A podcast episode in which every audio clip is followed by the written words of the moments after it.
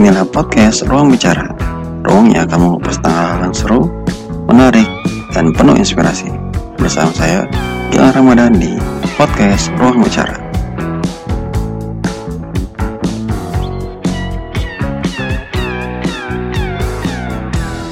Pada kesempatan kali ini kita akan bahas tentang salah satu hal yang menarik Tentunya yaitu judulnya cara menetapkan tujuan hidup dari sini kita akan lihat sebenarnya bagaimana progres kita ke depan.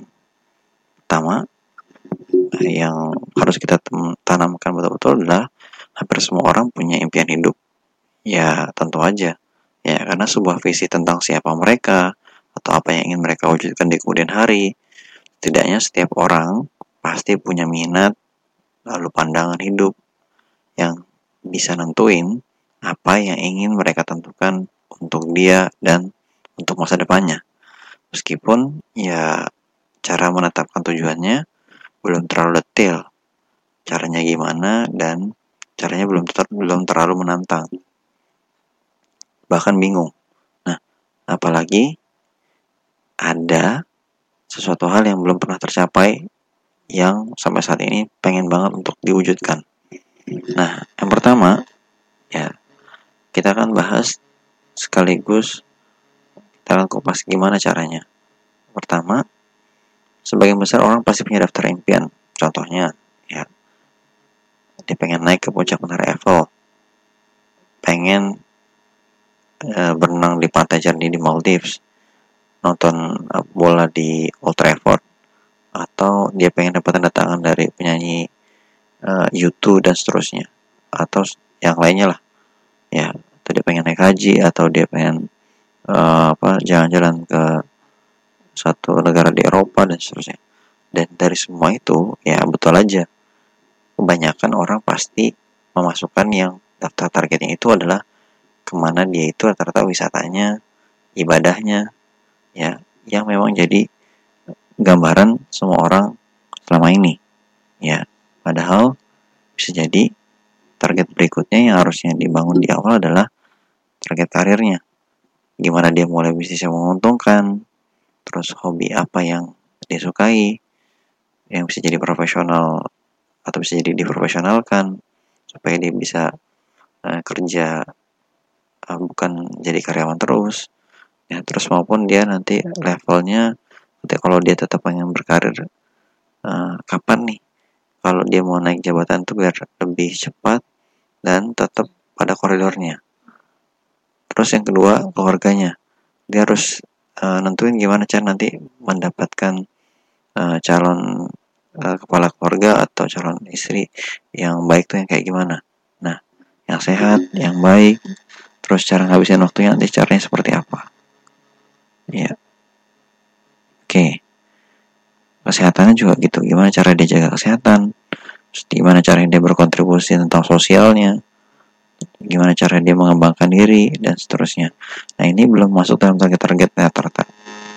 Nah, apa pun keadaan lu saat ini, ya ini nggak jadi masalah sebenarnya. Yang penting sekarang lu harus mulai tentuin ke mana tujuan lu sekarang.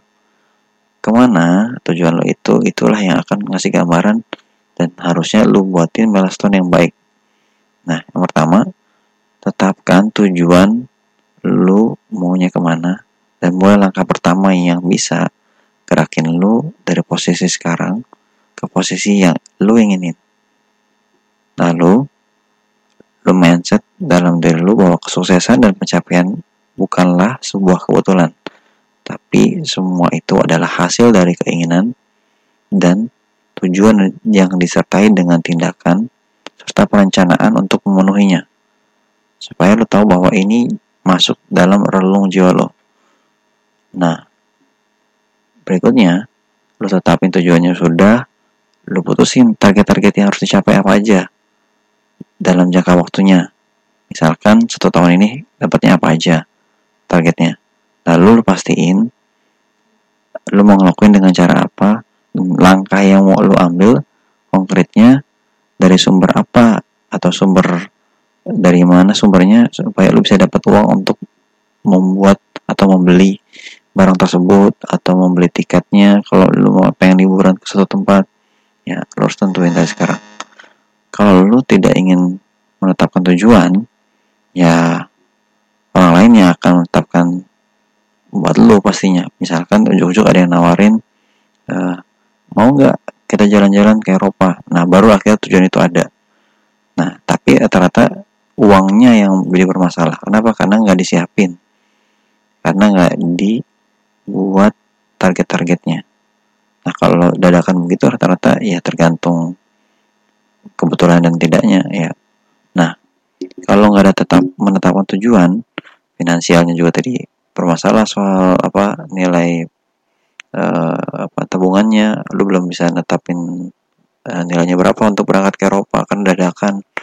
Terus lu nggak bisa nyari yang sifatnya tiket-tiket yang murah karena selalu dadakan terus uh, intinya semuanya jadi over budget nah kalau nggak ada tetap nggak ditetapkan tujuannya ya lu kalau berkarir ya nggak punya target gimana gimana ya begitu begitu aja Nah, bos lu jadi tetap tetap kaya, jam kerja lu tetap begitu-begitu aja, posisinya selama bertahun-tahun ya seperti itu aja, nggak ada perubahannya.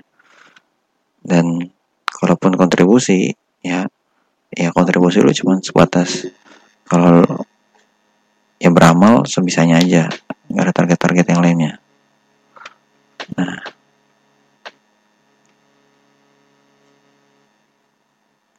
Oke, dalam suatu studi melibatkan 1.500 anak berbakat, Dr. Lewis Terman dari Stanford University, dia nyari tahu bahwa hubungan antara kepintaran dan pencapaian dalam hidup hasil penemuannya luar biasa. IQ bukan bahan utama untuk sukses, melainkan tiga faktor yaitu kepercayaan, eh, sorry kepercayaan diri, ketekunan, dan kecenderungan menetapkan tujuan. Nah, jadi saran gue ya tetapkan tujuan dan rancanglah hidup untuk meraih mimpi lo maksimalkan waktu, uang, dan tenaga untuk menghidupi impian lo. Ya, bukan nyoba-nyoba nyelipin mimpi ke dalam kesibukan dan kekacauan hidup. Kita semua cuma hidup sekali. Mulailah hidup sebaik-baiknya, jadilah apa pun sebisa lo, dan jangan menunda lagi. Dalam sebuah bukunya Stephen Covey, ya, yang meluncurkan Seven Habits, ya, dia mengatakan bahwa kebiasaan pertama dari orang yang efektif adalah proaktif. Ini berarti mereka yang bertanggung jawab atas hasil yang mereka peroleh dan melihat dirinya sebagai penentu dari nasib sendiri, ya itu jadi gambaran. Kedua, atau sorry, kebiasaan kedua adalah mereka memulai dengan tujuan akhir dalam pikiran, yang berarti mereka memutuskan apa yang ingin mereka capai. Mereka tahu bahwa mereka itu punya pilihan. Tapi bagaimanapun keadaannya, mindsetnya adalah saya atau gue harus bertanggung jawab atas diri gue sendiri dan gue punya pilihan dan itu semua kita yang nentuin komponen utama hidup yang memuaskan adalah visi yang pertama tahu apa yang lo inginin lo rencanain dan lo laksanain. Terus tempat yang lo tuju itu apa aja petanya di mana lo tahu jadi detail Eh, tempat-tempatnya sama kendaraan yang mau lo pakai. Targetnya tujuan lo itu juga lo tahu. Ya. Bermimpilah sebesar-besarnya visualisasikan pencapaian lo dan bayangkan bahwa kalau lo mencapai tujuan tersebut lihatlah hari-hari yang akan lo jalanin perasaan lo dan kepuasan lo yang akan lo dapat. Habis itu ya setelah lu dengerin podcast gua ini coba lu tulis mimpi-mimpi lu itu. Terus lu ambil secangkir kopi atau teh sambil muterin lagu ya yang buat lo nyaman dan lu tulisin secara spesifik ya. Terus measurable dapat diukur ya. Attainable dapat dicapai relevan dan time bound yaitu memiliki batas waktu. Jadi lu punya gambaran bahwa smart itu ya kuncinya smart specific measurable attainable relevant time. Bahwa lo tahu kapan lo misalkan mau beli rumah kapan lo bisa beli mobil target-target yang jelas. Oke? Okay?